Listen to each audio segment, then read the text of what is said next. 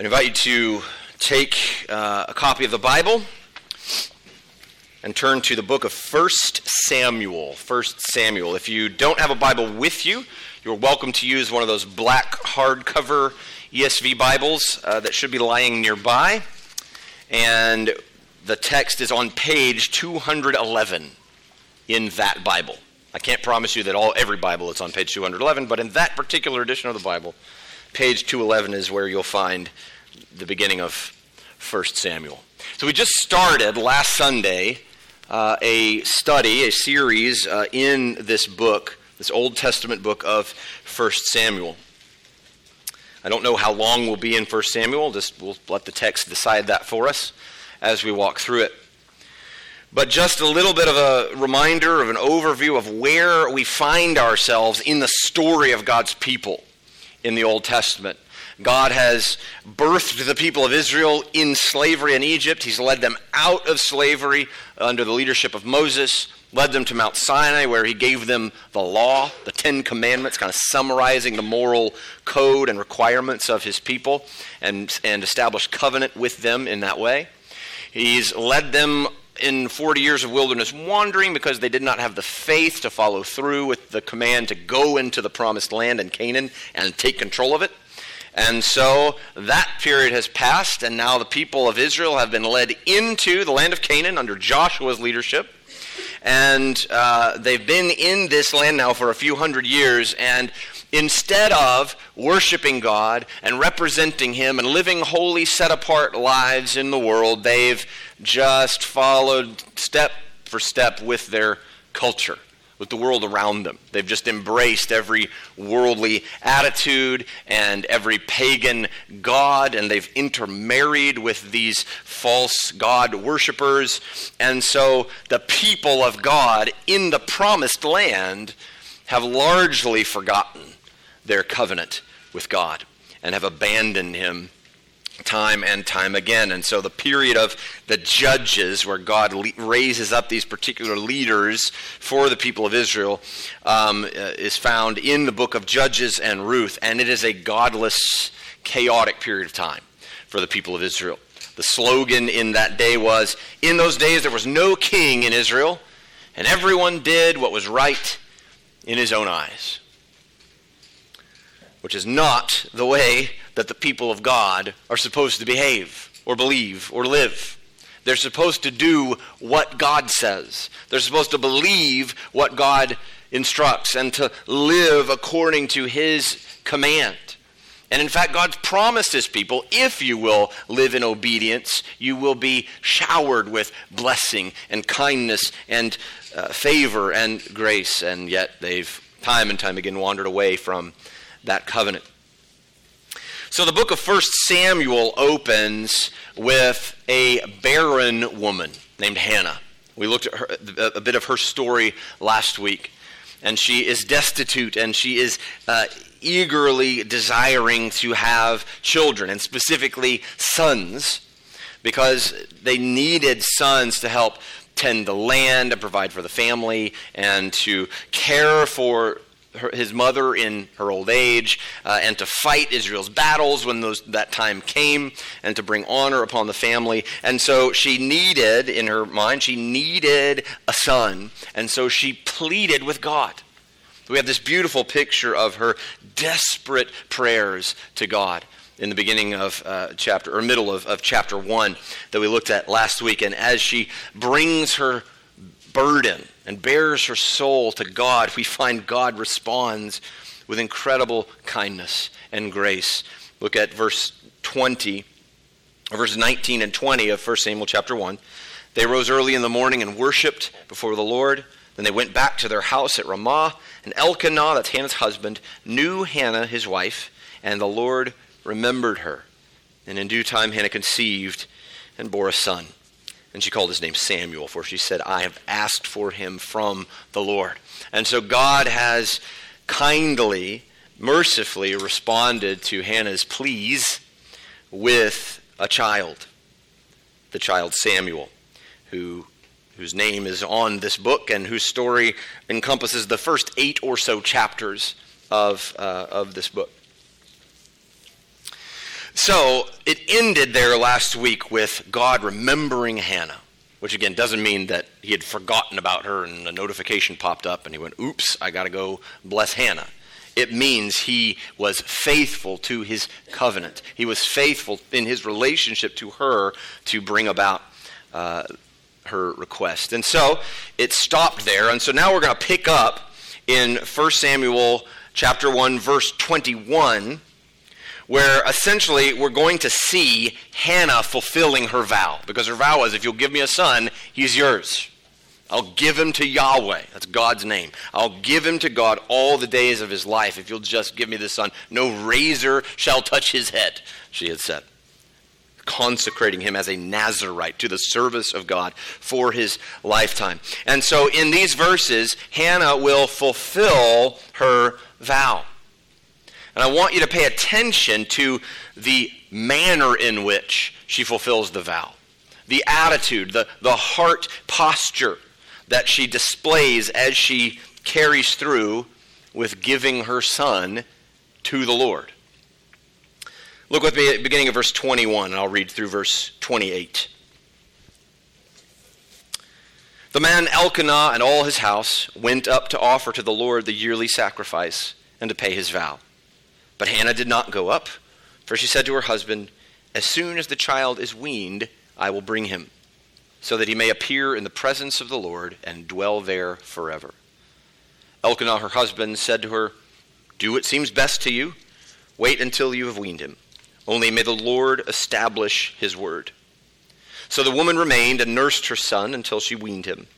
And when she had weaned him, she took him up with her, along with a three year old bull, an ephah of flour, and a skin of wine.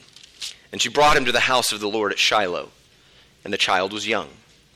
Then they slaughtered the bull, and they brought the child to Eli. And she said, Oh, my Lord, as you live, my Lord, I am the woman who was standing here in your presence, praying to the Lord. For this child, I prayed, and the Lord has granted me my petition that I made to him. Therefore, I have lent him to the Lord. As long as he lives, he is lent to the Lord and he worshiped the Lord there. We're going to pause there, and then we're going to continue in just a few minutes into uh, the first uh, 11 verses of chapter 2, where we're going to see Hannah praying again, this time in response to uh, the, the, fulfilling of her vow of, of giving Samuel over to the Lord. So, just a few little details about how this uh, goes down, uh, beginning in verse 21. So, uh, it's that time of year now for uh, the Israelites to make their pilgrimage to Shiloh, which is where uh, the, the, the, temple is set up and, and the priests minister, and that's where people had to go to make their sacrifices during this period of Israel's life. And so, it's time for them to go for the yearly sacrifice. But Hannah says, I need to nurse my baby and when he's finished nursing, I will take him and give him to God, right? And so, uh, in that uh, in that culture, it could have been up to three years uh, of of that period of time, and so his infancy and early toddler years uh, were, would have been at home with Hannah, and so uh, Elkanah says that's good. But may the Lord make good his word. May the Lord establish his word, which is kind of an interesting thing for him to say. Because Hannah is the one with a vow to fulfill, not God, right? God didn't owe Hannah anything. In fact, it was Hannah who vowed a vow to God back in verse 11 and said, If you will look on the affliction of your servant and remember me and give me a son, I will give him to you. Right? He, he, will be yours forever. So the one with a vow to fulfill is Hannah and not God. So it seems a little interesting that he would say, May God fulfill his word. And in fact, the child has already been born right? So, I mean, she's nursing this child. Uh, and so, uh, as a gift of grace, God's given her this, this son. And so, something larger than Hannah's own story, I think, must be in view here. I don't know how aware Elkanah is of all of these dynamics, but it seems that when he says, May the Lord establish his word, he's not necessarily saying, May God fulfill his personal promise to you, but more, May God bless his covenant people May God honor the covenant that he has with the people of Israel. And so I think there's even a basic awareness that Samuel is a special child. I mean, he's been given to them by miracle, by God's uh, kind intervention and, and, and, interaction. And so Elkanah says, uh, May God establish his people, right? The, the promise to deliver them, to lead them, to save them. And I think that's interesting because this widening of the lens, right? It kind of zooms out from Hannah's story uh, to see the story of Israel. It's the general shape of Hannah's prayer in chapter 2. It starts small, starts personal, and then it, it widens. It gets bigger. And so we'll see that in just a minute. So, at any rate, when Samuel is weaned, probably about three years later, Hannah makes the journey to Shiloh. And she brings resources for sacrifice. She knows uh, the, the, the commands. She knows the way that worship goes, that you bring a, a bull to sacrifice. And in fact, it could be that uh, it, the, the ESV says that she brought a three year old bull, and it might better be translated from the Hebrew as three bulls. Um, at any rate, she brings enough, and probably more than enough, uh, for sacrifice, along with this ephah of flour, which would have been the right amount uh, for a cereal offering to go along with these three sacrifices. And so she goes now with Samuel and with these bulls up to Shiloh. Samuel's probably about three years old. And they go to Shiloh and they sta- she stands before Eli, the priest. And she reminds Eli of the scene three years ago where she was crying out to God and praying demonstratively and with, she said, vexation and anxiety. I was pouring out my distresses to the Lord. And Eli mistook her for a drunk. Put your wine away from you. How long will you go on being drunk? And she said, No, no, no. I'm not drunk. I'm, I'm pleading with God, right? And so she reminds him of that. I am the woman that you saw praying here those three years ago and mistook for a drunken woman. And this is the child for whom I prayed. And she points to the grace and kindness of God. And she invites Eli essentially to, to, to rejoice and to worship God along with her. This is the child that I was praying for. Because it, at the end of that conversation, three years prior, Eli had said, Go in peace, and may the God of Israel grant your petition that you have made to him. And she uses that exact language. When she appears to Eli, she says, This is the child. God granted me my petition that I made to him, echoing Eli's own words back to him. And so Hannah brings the child to Eli, the priest, and she makes sacrifice of this bull to worship God, and then she makes good on her vow, and she dedicates him to the Lord. She says, He has lent to the Lord. And that means dedicated, made over to Yahweh, right? I've taken him and I've entrusted him to Yahweh. I've, I've given him to God. As long as he lives, he is made over to God. And it's easy to read that and go, well, of course she did that because she prayed that she would do that. You know, if God, if you'll give me a son, I'll give him back to you. And so, of course, God gave her son, so duh. There she is at the at the temple with the priest giving the son. But the weight of that act uh, should not be missed. The weight of the giving over of a son to God for the rest of his life is no small thing.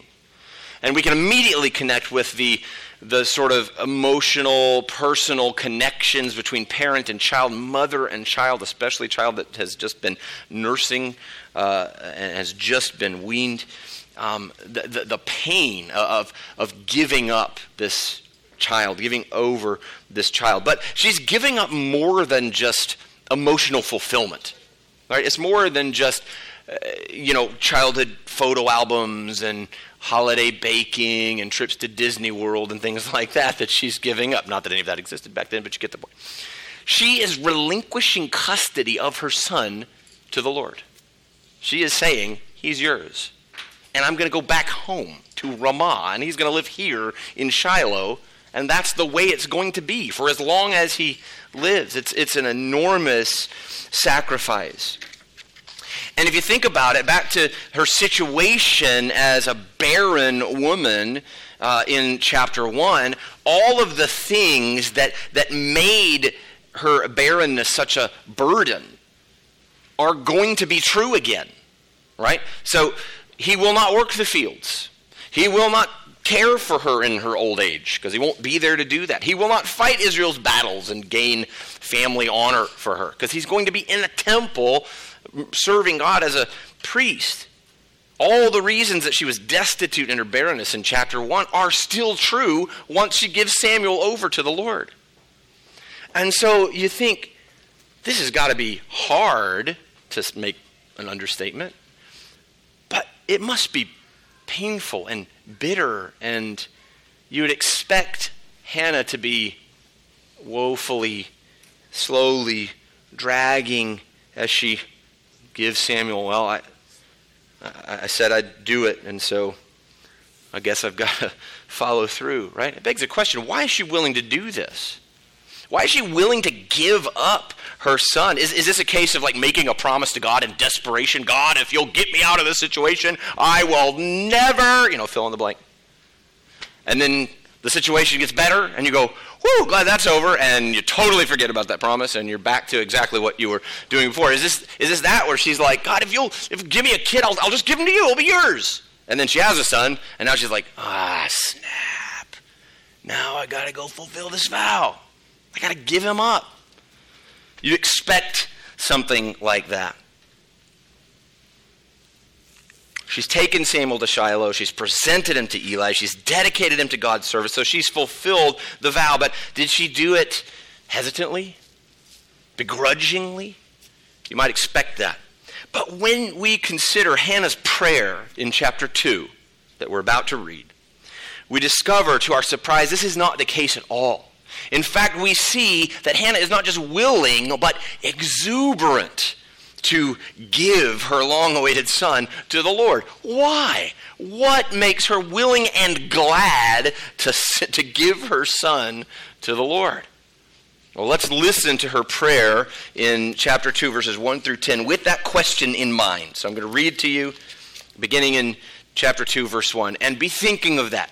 What is it that we see in this prayer that gives us a clue? To what makes Hannah willing to make this bold sacrifice, this costly gift. Beginning in chapter 2, verse 1.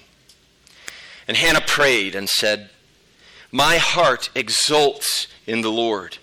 My horn is exalted in the Lord.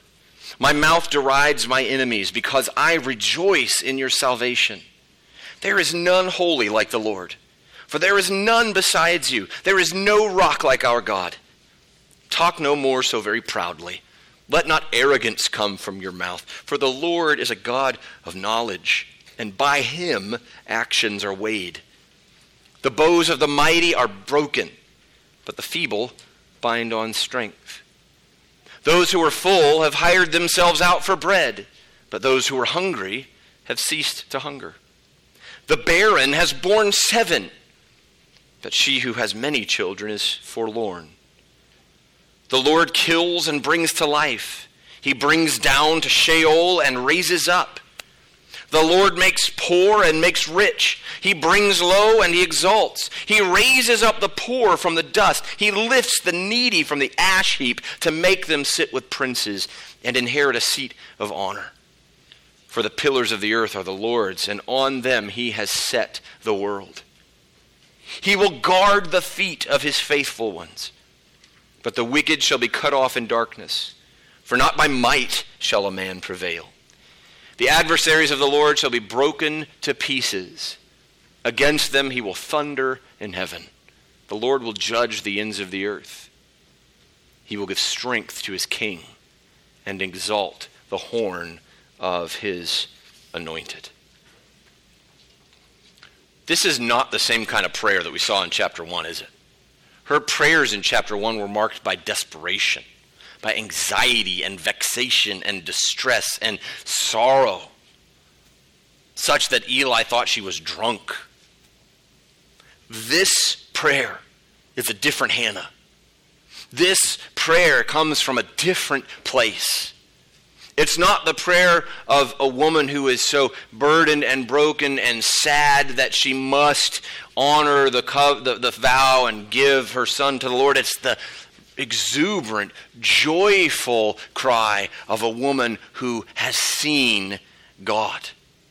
So I think we see three specific things in this prayer, three uh, reasons, if you will, that Hannah is so not just willing but glad to give up her son to the Lord. And I think we'll find in these three things something that will be helpful for us, something that will be instructive for the way we know the Lord and live our lives. Number one, she has experienced God's love. Hannah's willing to make this crazy, bold, costly sacrifice of giving her son over to God because she has personally experienced the love of God. Look at verse 1. My heart exults in the Lord. That's we sometimes confuse that word with, with the word exalt, but to exult is to rejoice. It's to celebrate, to delight. My heart rejoices, exults in the Lord. My horn is exalted in the Lord. Again, that's a weird phrase. Like, what does that mean? It's a picture of strength. And it really, it, it well could be like animal imagery. Like, imagine a rhino, you know, goring its prey with its horn and then raising it in victory, right? I have triumphed over my enemy. So the raising of the horn is this picture of victory and, and strength. And that's what she's experienced in, in, in, God's love in her life. My horn is exalted. My mouth, she says, my mouth derides my enemies. Possibly Peninnah, the other wife of Elkanah, who was bitterly provoking her about her uh, barrenness. Uh, perhaps Peninnah is in view there. Maybe some others uh, along the way who have been a burden to Hannah. We're not sure. But she says, My mouth derides my enemies. Why? Because I rejoice in your salvation. She says this to God I rejoice in your salvation. So she sees God's provision of Samuel as sheer grace. I think she recognizes I didn't deserve this. I didn't have any claim to this. God did not owe me this. He just, in kindness and love and grace, gave me the desire of my heart in this. And so, because she's experienced this, this salvation, this love, she rejoices. My heart exults. I'm giving away my son, and I am rejoicing and celebrating and delighting, not in Samuel, but in God. Friend, do you know God's love in this way? Have you seen God's grace at work in your life? Does your personal experience of God motivate obedience to Him? Sacrifice for His sake? We should meditate on the gospel. Think of God's mercy to you in Jesus Christ, His patience with your weakness, His forgiveness of your sins, His answers to your prayers. And let these expressions of God's love for you lead you to obedience and sacrifice for His sake as gifts of gratitude and worship to Him. The love of God poured out in our lives ought to motivate us to sacrifice, to give, to obey. And we see that happening in Hannah's life. She's experienced the love of God. And so she's not just willing, but glad to give up her son. Second reason that we see in this prayer that Hannah is willing and glad to give her son to the Lord is that she knows God's character. She knows God's character. In verses 2 through 8, we have this, this lengthy kind of list uh, uh, of, of essential, essentially reversals, if you will. The way that things used to be, God has turned these things on their head. She begins by, by pointing out a few attributes or characteristics of God. She says in verse 2 There's none holy like the Lord. Holiness, the holiness of God is his utter uniqueness. That's what she means. There's none like him. He's in a category all his own. There is no one like God. There's no one to whom God can be compared. There's no other power or intelligence or whatever that you could say is like kind of like what God is like. God is utterly holy. He's utterly unique. He's utterly pure and set apart from uh, the, the fallenness of this world. She says that God is a rock. In verse 2. There is no rock like our God. Isn't it good to have something firm to stand on? The old hymn calls Christ the solid rock. When all around my soul gives way, he then is all my hope and stay. This solid rock to stand on. She says that he sees and knows all and judges people's actions rightly. Look at that in verse 3. The Lord is a God of knowledge, and by him actions are weighed. So God sees, God knows, and God judges perfectly, rightly, every time. And she's widened her lens here because when she says in verse 3, Talk no more so proudly, let not arrogance come from your mouth. She's clearly addressing some enemy, but she's speaking in a plural here. Verbs and pronouns have now switched to plural verbs and pronouns. She's not speaking to any one individual. So we know this is bigger than just Peninnah or just her own personal story. This is this is to the enemies of God, to those who are proud and arrogant and lift themselves up as mighty or as special or as something to be uh, uh, honored. So she's speaking now to people in general of the character of God. And this great reversal, the series of reversals, essentially take the theme of this God humbles the proud and he exalts the humble. He humbles the proud and he exalts the humble. We see this all throughout the book of 1 Samuel. The story of, of Samuel as he anoints Saul as the first king and then eventually David after him is full of these reversals, of the, the humbling of the proud and the exalting of the humble. Um, Samuel himself, right? God has raised up a prophet in Samuel through a barren woman who couldn't bear any children at all. This is God taking what was low and empty and, and unable and bringing life and, and, and honor and, and, and restoring God's own word to his people. We see proud, imposing Saul take the throne. We'll see that here in several chapters. And eventually plummet in disgrace because he's proud and he's arrogant and he doesn't have regard for God. But then we see small, unimpressive David rise from obscurity to power and honor and prestige, and in fact, to be the recipient of a covenant that someone in his family would reign forever. Come to that a little later. So, this theme of God, God humbling the proud and exalting the humble is all throughout the book of 1 Samuel. Let's look at just a few of, uh, of these examples that she gives of these reversals, right? She says that he breaks the bows of the mighty but the feeble bind on strength. Verse 4. So those who are trusting in, in military power and strength and conquest, God breaks their bows. They come to nothing. But those who are feeble and weak, they find strength. God gives them strength. She says, the self sufficient become poor, and the hungry are fed. Look at verse 5. Those who were full have hired themselves out for bread. Now they're out looking. They used to think, I don't need anything. I got everything I need. I got all the bread I want. I could take a bath in bread if I wanted to. And now, I don't know how you do that. That'd be kind of weird.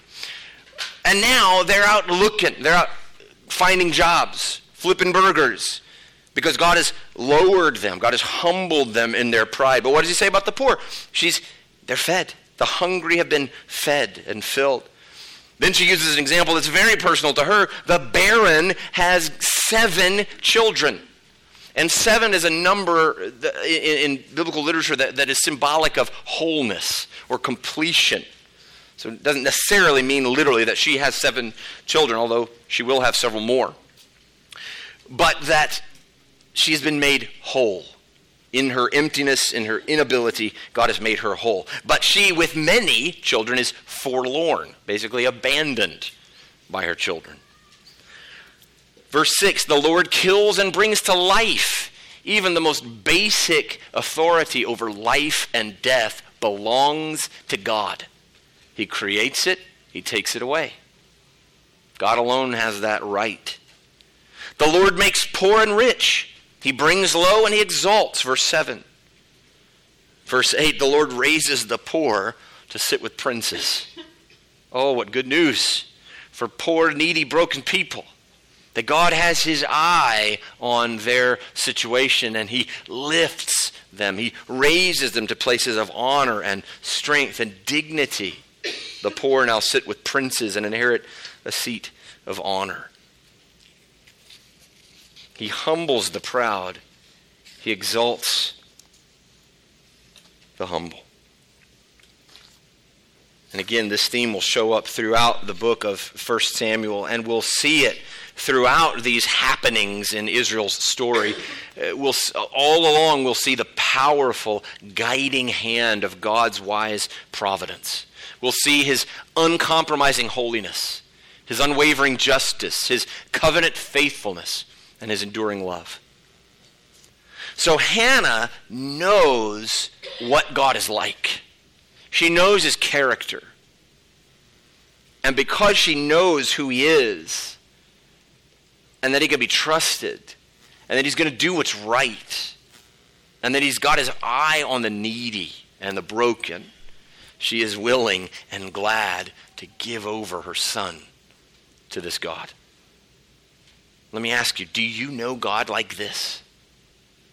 Do you have a high view of God as revealed in Scripture? I think one of the prevailing weaknesses of the church in America these days is a painfully, shamefully low view of God. We like to talk about God as our friend, God as our brother, God as our provider, God as giver, God as the one who blesses us. But we don't like as much to think about God as holy or as just or as judge, where God is sovereign over the choices and affairs of mankind.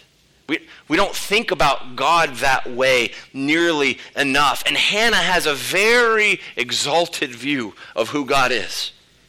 Even the power of life and death are in his hands. Do you have a high view of God as he's revealed in his word?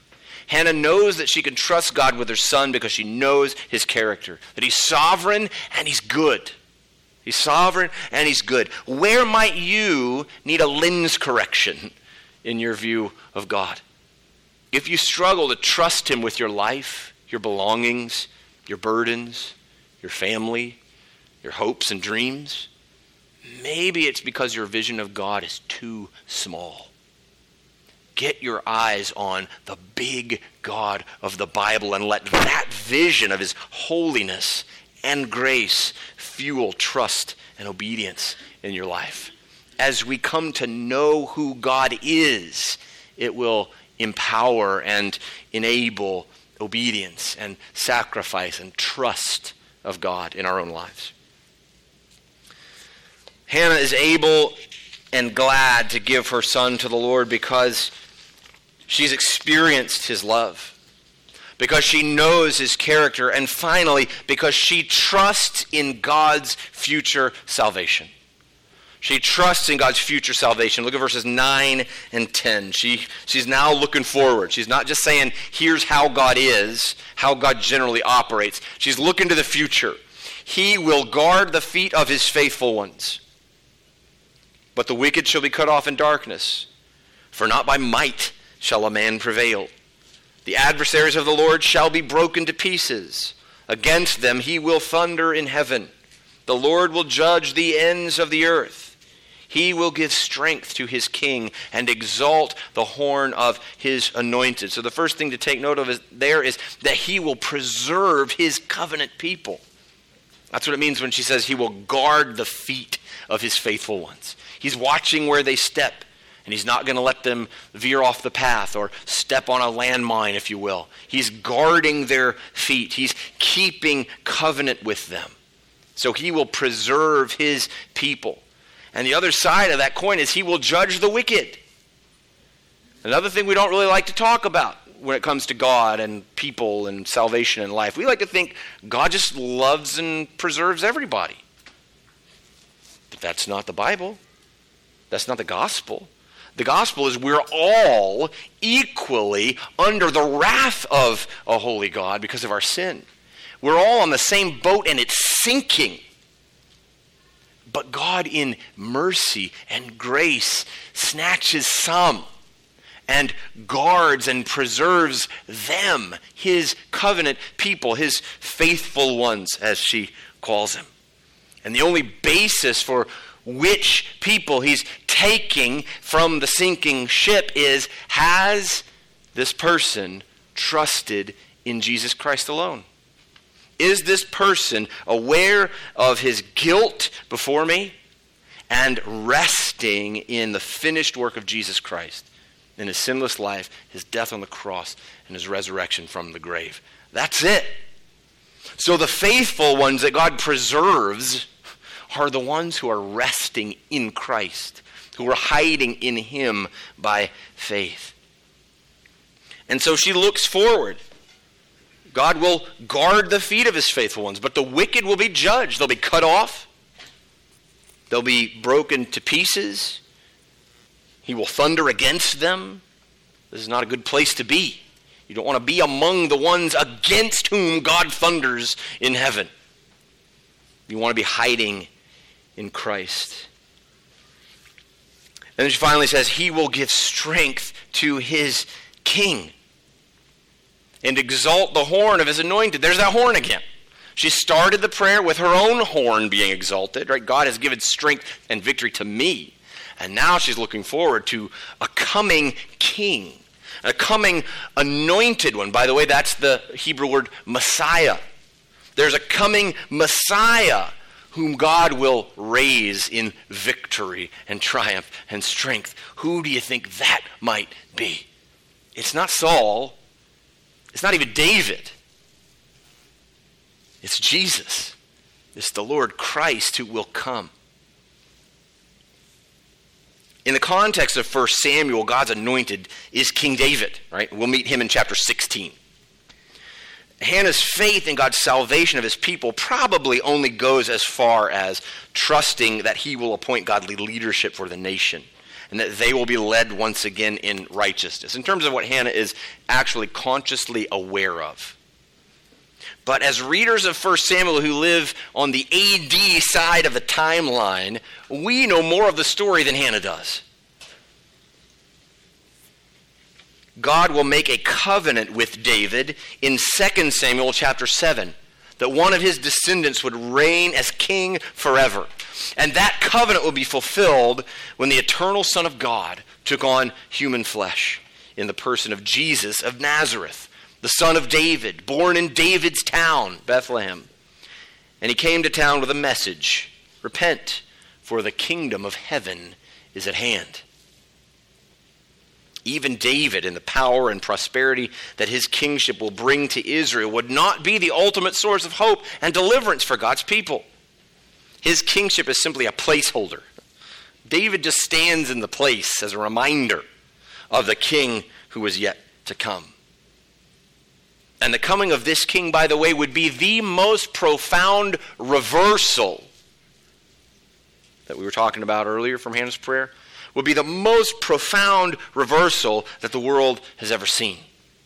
The humbling of the proud and the exalting of the humble. In the words of the Apostle Paul in Philippians 2, we read that Jesus, though he was in the form of God, did not count equality with God a thing to be grasped, but emptied himself by taking the form of a servant, being born in the likeness of men and being found in human form, he humbled himself by becoming obedient to the point of death, even death on a cross. He just gets lower and lower. The eternal Son of God leaves heaven and takes on human nature and form, and he's in a woman's womb, growing and developing, and then he's born, and then he's an infant needing to be cared for.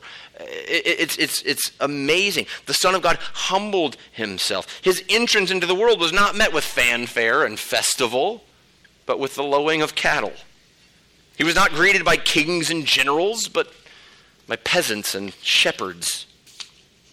And his life on earth was not one of privilege and ease, but one of service and suffering, and ultimately, one of sacrifice as he would carry a cross to Golgotha and hang there for the sins of his people, for your sins and for mine. But the story doesn't stop there. This is the humbling. He's been humbled to the taking on the form of a servant and to being killed and even being killed on a cross in a shameful way. But Philippians 2 continues. Therefore, that is, in light of the humbling of Jesus, God has highly exalted him and bestowed on him the name that is above every name, so that at the name of Jesus every knee should bow in heaven and on earth and under the earth, and every tongue confess that Jesus Christ is Lord to the glory of God the Father. Every knee will bow, every tongue will confess. That day's coming.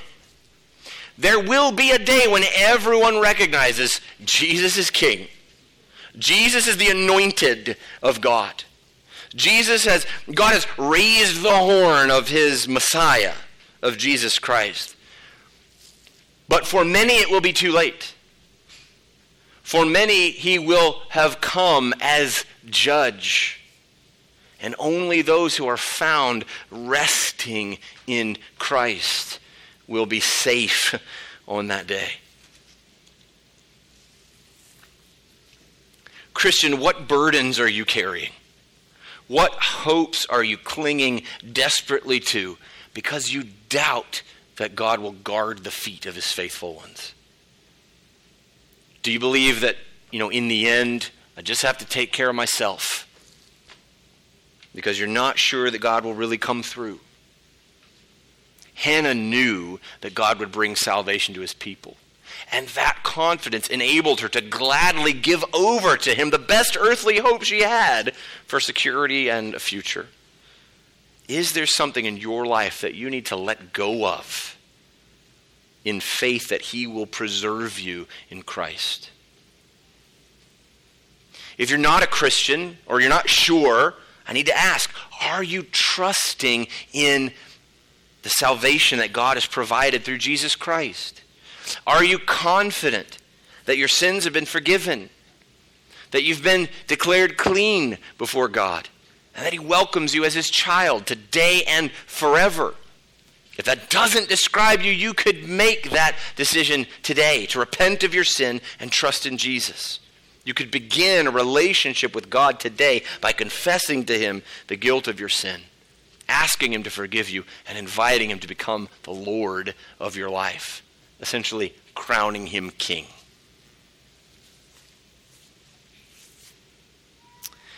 In early 2003, Karen Watson resigned her job, sold her house, her car, her other possessions, and placed everything she owned into a duffel bag. In March of that year, she set off with that duffel bag for Iraq, following God's call to preach Christ as a missionary there. When she left, she left a two page letter with her pastor, which was only to be read in the event of her death. Well, a year later, the letter was opened. Karen and three other ministry workers in Iraq had been killed. In the letter that she left for her loved ones, she made it very clear that she had counted the cost in going to Iraq with the gospel. In all capital handwritten letters, she had written, There are no regrets. What makes a woman sell all that she has and move across the globe, risking her life for the sake of the gospel and with no regrets? Maybe it's that she experienced God's love. Maybe it's that she knows his character and she trusts in his future salvation, just like Hannah. And so the giving up of life and home and health and security just made sense. I know God. I've experienced His love. I know who He is. I trust that He's going to preserve me to the end. And so she's willing to give it all up. How is the Lord calling you today to bring your heart and life to Him, trusting that He will do what is right and that He will guard the feet of his faithful ones. Let's pray.